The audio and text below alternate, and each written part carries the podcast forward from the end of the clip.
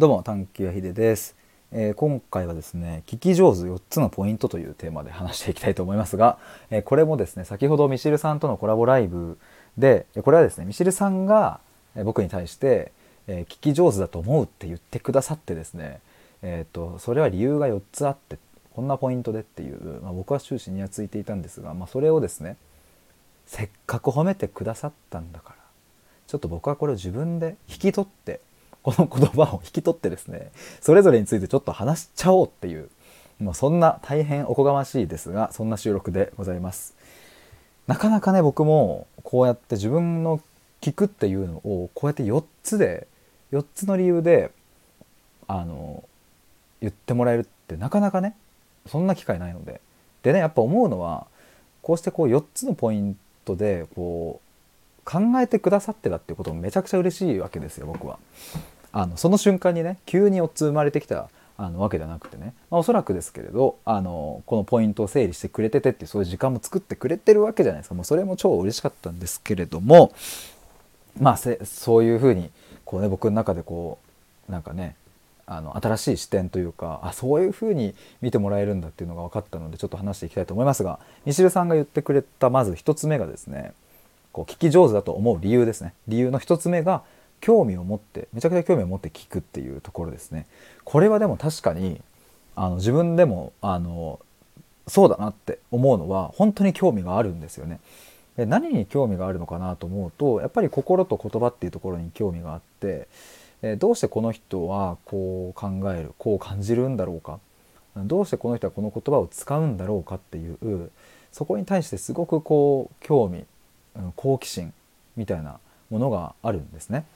でこれなんでなんだろうっていうのもこのコラボライブで明らかになりましたがあの過去にですね負けず嫌いって言っている、まあ、就活生、えまあ、2人 A さん B さんいた時に、え自分に負けるのが嫌いだっていう A さんと、え兄貴に負けるのが嫌いだっていう B さんといてっていう例を出したんですけれどあの、まあ、こういった例がですねたくさんあったわけですよね。で表面的に出てくる言葉は全く同じことを言っているんだけど、えー中身は全然違うというか持つ意味が全く違うっていうことが起きてあとなるとこれはその言葉だけを聞いて自分の解釈で判断するんではなくてその人がどういう意味をそこに持たせているのかっていうのを聞かなければ真の意味でコミュニケーションが取れないなというふうにも感じたので、まあ、そこに興味がまずあるっていうそして2つ目、えー聞き上手だと思ってくださったポイント2つ目が聞く時は聞き手に徹するっていうことを言ってくれました。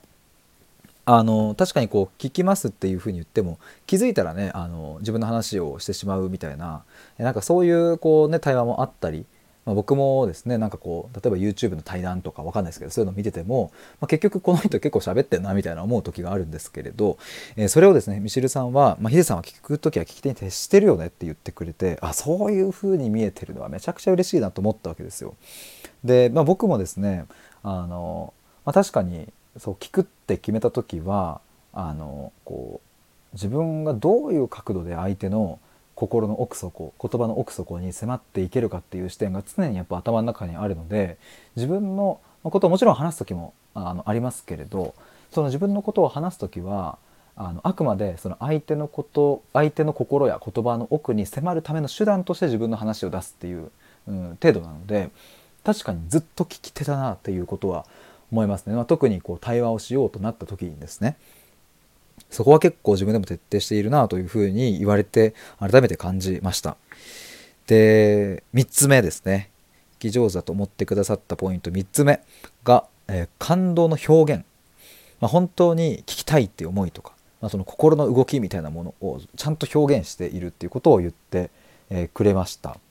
でこれはですね僕もうこれもねまたあそういう風に見えてるんだってすっげえ嬉しかったんですけれど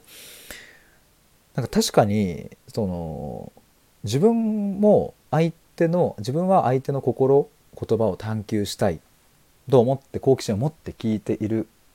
んですけれどやっぱそれと同時に自分の心もなんか一緒にこう深掘っている感じもするんですよね。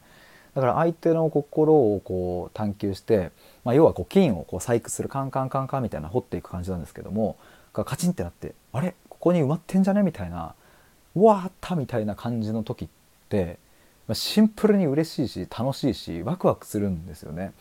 だからその時にこうなんか溢れ出る感情みたいなのがやっぱりあって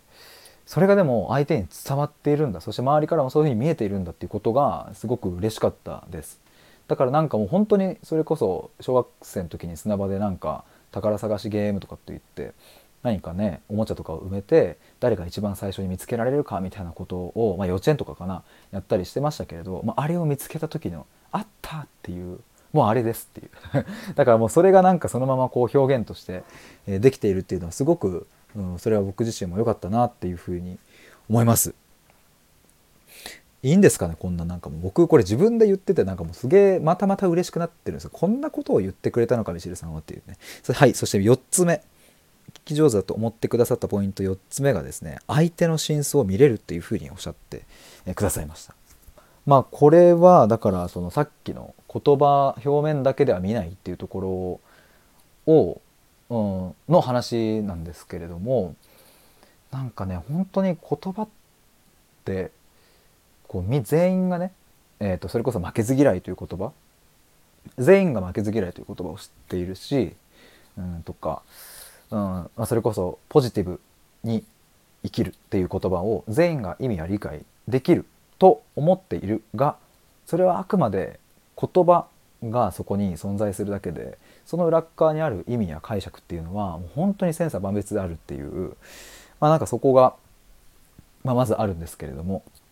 まあ、その言葉の裏側というところもまずそうだしでもう一つがこれはコラボライブでも話しましたがやっぱ母親がねその余命宣告を受けた時にあの僕はさぞかし辛い顔をしているだろうと思ったらあのめちゃくちゃ自然体の明るい母親がいて「おい嘘だろう」というそんなことあるかっていう感じだったんですけれど、まあ、やっぱり表面的に見える感情表情とかはでは到底理解できない到底たどり着くことができない裏側の心の感情が存在しているっていう、まあ、やっぱ心の真相と言葉の真相みたいなこの両方の側面があるかなというふうに思いました。なんかねだからあの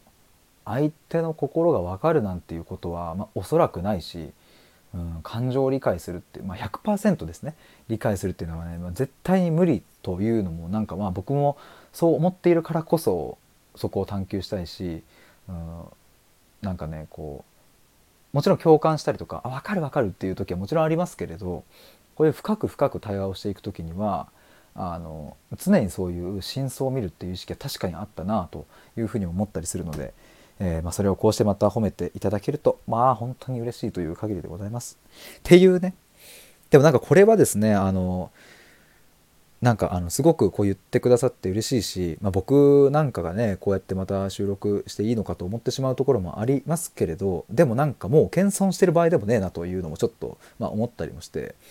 まあ、自分なんかそのミシルさんほどのそのま影響力があったりとか言葉の扱いが上手な人とかがそういうのであればもう僕はもうこれを素直にそのまま全部受け止めてそうですっていうふうに言っちゃってね。それでじゃあどうしたら興味を持って聞けるんだろうかとかどうしたら聞く時は聞き手に徹することができるんだろうかとかどうしたら感動を表現できるんだろうかどうしたら相手の真相を見れるんだろうかっていうのを僕なりの言葉で表現していくことがまあもしかするとえーと、何かこう人の話をもっと深く聞きたいと思っている人の、うん、そういうこう思いに応えられるかなと思うとなんか僕はここをですねもっともっとたくさんなんか表現したいなというふうに思いました。のでこんな話もしてみました。がシンプルにめちゃくちゃ嬉しいです。ということで以上になります。最後まで聞いてくださってありがとうございました。